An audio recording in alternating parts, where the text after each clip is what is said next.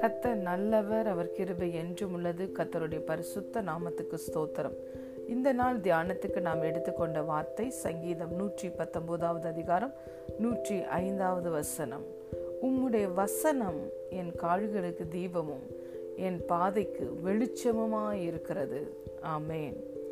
Thy word is a lamp unto my feet and a light and to my path hallelujah பிரியமான தேவனுடைய பிள்ளைகளே கத்தருடைய வார்த்தை நமக்கு நம்முடைய கால்களுக்கு தீபமும் நாம் நடந்து செல்லுகிற பாதைக்கு வெளிச்சமுமாக இருக்கிறது. ஹலே லூயா இந்த இருள் நிறைந்த உலகத்திலே தேவன் நம்முடைய வாழ்க்கையில் வெளிச்சமாய் வந்தார். இந்த உலகத்துக்கு வந்து எந்த மனுஷனையும் பிரகாசிப்பிக்கிற மெய்யான ஒளி இயேசு கிறிஸ்து. அவர் நமக்குள்ளே வெளிச்சமாய் இருக்கிறபடியினாலே நம்மையும் இந்த உலகத்துக்கே நீங்கள் வெளிச்சமாய் இருக்கிறீர்கள் என்று நம்மளை பார்த்து இயேசு சொன்னார். ஹலே லூயா கத்தருடைய வார்த்தையும் நம்முடைய வாழ்க்கையிலே நமக்கு வெளிச்சத்தை தருகிறதா இருக்கிறது. சங்கீதக்காரன் இப்படியாக சொல்லுகிறார். உம்முடைய வார்த்தை உம்முடைய வசனம் என் கால்களுக்கு தீபம் என் பாதை நான் நடந்து போகிற பாதைக்கு அது வெளிச்சமா இருக்கிறது. பிரியமான தேவனுடைய பிள்ளைகளே வெளிச்சம் இருந்தால்தான் நாம் நடந்து செல்ல முடியும். நாம் எந்த இடத்துக்கு போக விரும்புகிறோமோ அந்த இடத்துக்கு போக வேண்டுமானால் நாம் போக வேண்டிய வழிகள் தெரிய வேண்டும். அந்த வழிகளை பார்க்க வேண்டுமானால் நமக்கு வெளிச்சம் இருக்க வேண்டும். அடுத்ததாக நம்ம ஒரு ஸ்டெப்பு எந்த சைடு எடுத்து வைக்கிறோங்கிறதற்கு வெளிச்சம் இருந்தால்தான் நமக்கு பாதை தெரியும். பாதை தெரிந்தால்தான் நாம் நடக்க முடியும் முன்னேறி செல்ல முடியும். அப்படியாக தேவனுடைய வார்த்தை நம்முடைய வாழ்க்கையில் இருக்கிறது. யோபு சொன்னார் நீர் அருளின வெளிச்சம் நீர் அருளின தீபம் என் தலையின் மேல் பிரகாசித்தது. நீர் அருளின வெளிச்சத்தினால் நான் இருளை கடந்து போனேன் என்று. ஆம் பிரியமான தேவனுடைய பிள்ளைகளே இந்த உலகம் இருள் நிறைந்த உலகம் பிரச்சனைகள் நிறைந்த உலகம் குழப்பங்கள் நிறைந்த உலகம். இந்த குழப்பங்கள் பிரச்சனைகள் இருள் இவைகள் எல்லாம் நாம் மேற்கொள்ள வேண்டுமானால் நமக்கு கத்தருடைய வார்த்தை தேவை. அவருடைய வார்த்தை தான் நமக்கு தீபமாய் வெளிச்சமாய் இருக்கிறது.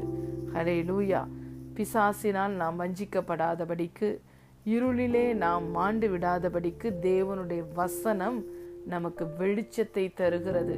தெளிந்த புத்தியை தருகிறது. அண்டர்ஸ்டாண்டிங்கை கொடுக்கிறது. ரெவலேஷனை நாம் தேவனுடைய வார்த்தையிலிருந்து பெற்றுக்கொள்கிறோம். நம்ம வாழ்க்கை குறித்ததான ஒரு வெளிப்பாடு ரெவலேஷன் இருந்தால்தான் நாம் இந்த வாழ்க்கையை வெற்றியாய் சந்தோஷமாய் சமாதானமாய் வாழ முடியும். தேவன் நம் ஒவ்வொருவரையும் ஒரு நோக்கத்தோடு படைத்திருக்கிறாரே. அந்த சித்தத்தின் மையத்தில் நாம் இருக்க வேண்டுமானால் நமக்கு ஒரு வெளிப்பாடு தெளிந்த புத்தி வேண்டும். அதை தேவனுடைய வார்த்தை தான் நமக்கு தருகிறது. இந்த வார்த்தையை நம்ம தியானிக்கும் பொழுது நாம் எதிரிகளை விட ஞானியாய் இருப்போம். நம்முடைய முதியோர்களை விட நாம் அதிக ஞானியாக இருப்போம். நமக்கு போதித்தவர்களை விட நாம் அறிவுள்ளவர்களாக இருப்போம் என்று சங்கீதக்காரன் சொல்லுகிறார். இந்த வேதம் தான் நமக்கு மனமகிழ்ச்சியை தருகிறது தைரியத்தை தருகிறது. இந்த வேதத்தை நேசிக்கிறவர்களுக்கு அவருடைய வார்த்தையை நேசிக்கிறவர்களுக்கு ஒரு நாளும் இடரல் இல்லை. நாம் போகிற பாதையில் இடறி நாம் விழுவதே இல்லை. நமக்கு எப்பொழுதும் சமாதானம் உண்டு. நாம் நடந்து செல்லுவதற்கு வெளிச்சத்தை இந்த வார்த்தை தருகிறது. ஆகவே நம்முடைய வாழ்க்கையில வெளிச்சமாய் நமக்கு ஒரு வழிகாட்டியாய் அமைந்திருக்கிற இந்த வார்த்தையை நாம் நேசிக்க வேண்டும் வாசிக்க வேண்டும் தியானிக்க வேண்டும். கத்தருடைய வேதத்தில் இரவும் பகலும் எப்பொழுதும் தியானமாய் இருக்கிற மனுஷன் பாக்கியவான் என்று சங்கீதம் முதலாவது அதிகாரத்தில் நாம் வாசிக்கிறோம். நீரோடையின் அருகிலுள்ள மரத்தை போல எந்த காலத்திலும் தன் காலத்தில் அவன் தன் கனியை கொடுப்பான் என்று அந்த ஆசிர்வாதம் கூறுகிறது. பிரியமான தேவனுடைய பிள்ளைகளே தேவன் நமக்கென்று வைத்திருக்கிற இந்த உலகத்து வாழ்க்கையில் நாம் அந்தந்த காலத்துல தேவன் ஆயத்தம் பண்ணி வைத்திருக்கிற நன்மைகளை புசிக்க வேண்டுமா? நாம் தேவனுடைய வார்த்தையை நேசிக்கிறவர்களாய் அந்த வார்த்தையை தியானிக்கிற பிள்ளைகளாய் இருக்க வேண்டும்.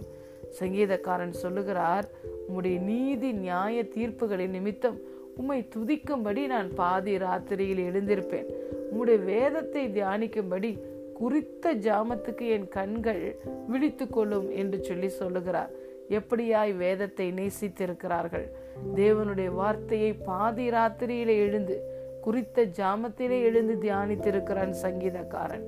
நாம் அப்படியாக இந்த வேதத்தை நேசிக்கும் பொழுது எந்த அளவுக்கு நாம் நேசித்து இந்த வார்த்தைகளை தியானிக்கிறோமோ அந்த அளவுக்கு பிரகாசத்தை வெளிச்சத்தை ரெவலேஷனை வெல் நம்முடைய வாழ்க்கையிலே இந்த வார்த்தை நமக்கு தருகிறது. இந்த வார்த்தையை நாம் பிடித்து கொள்ளும் பொழுதுதான் சுடர்களைப் போல நாம் பிரகாசிக்க முடியும். இந்த வார்த்தை தருகிற வெளிச்சம் நமக்கு மாத்திரம் ஆசிர்வாதத்தை கொடுக்காமல் நம் மூலமாக அந்த வெளிச்சம் நம்மை சுற்றி இருக்கிறவர்களையும் பிடித்து கொள்ளும்.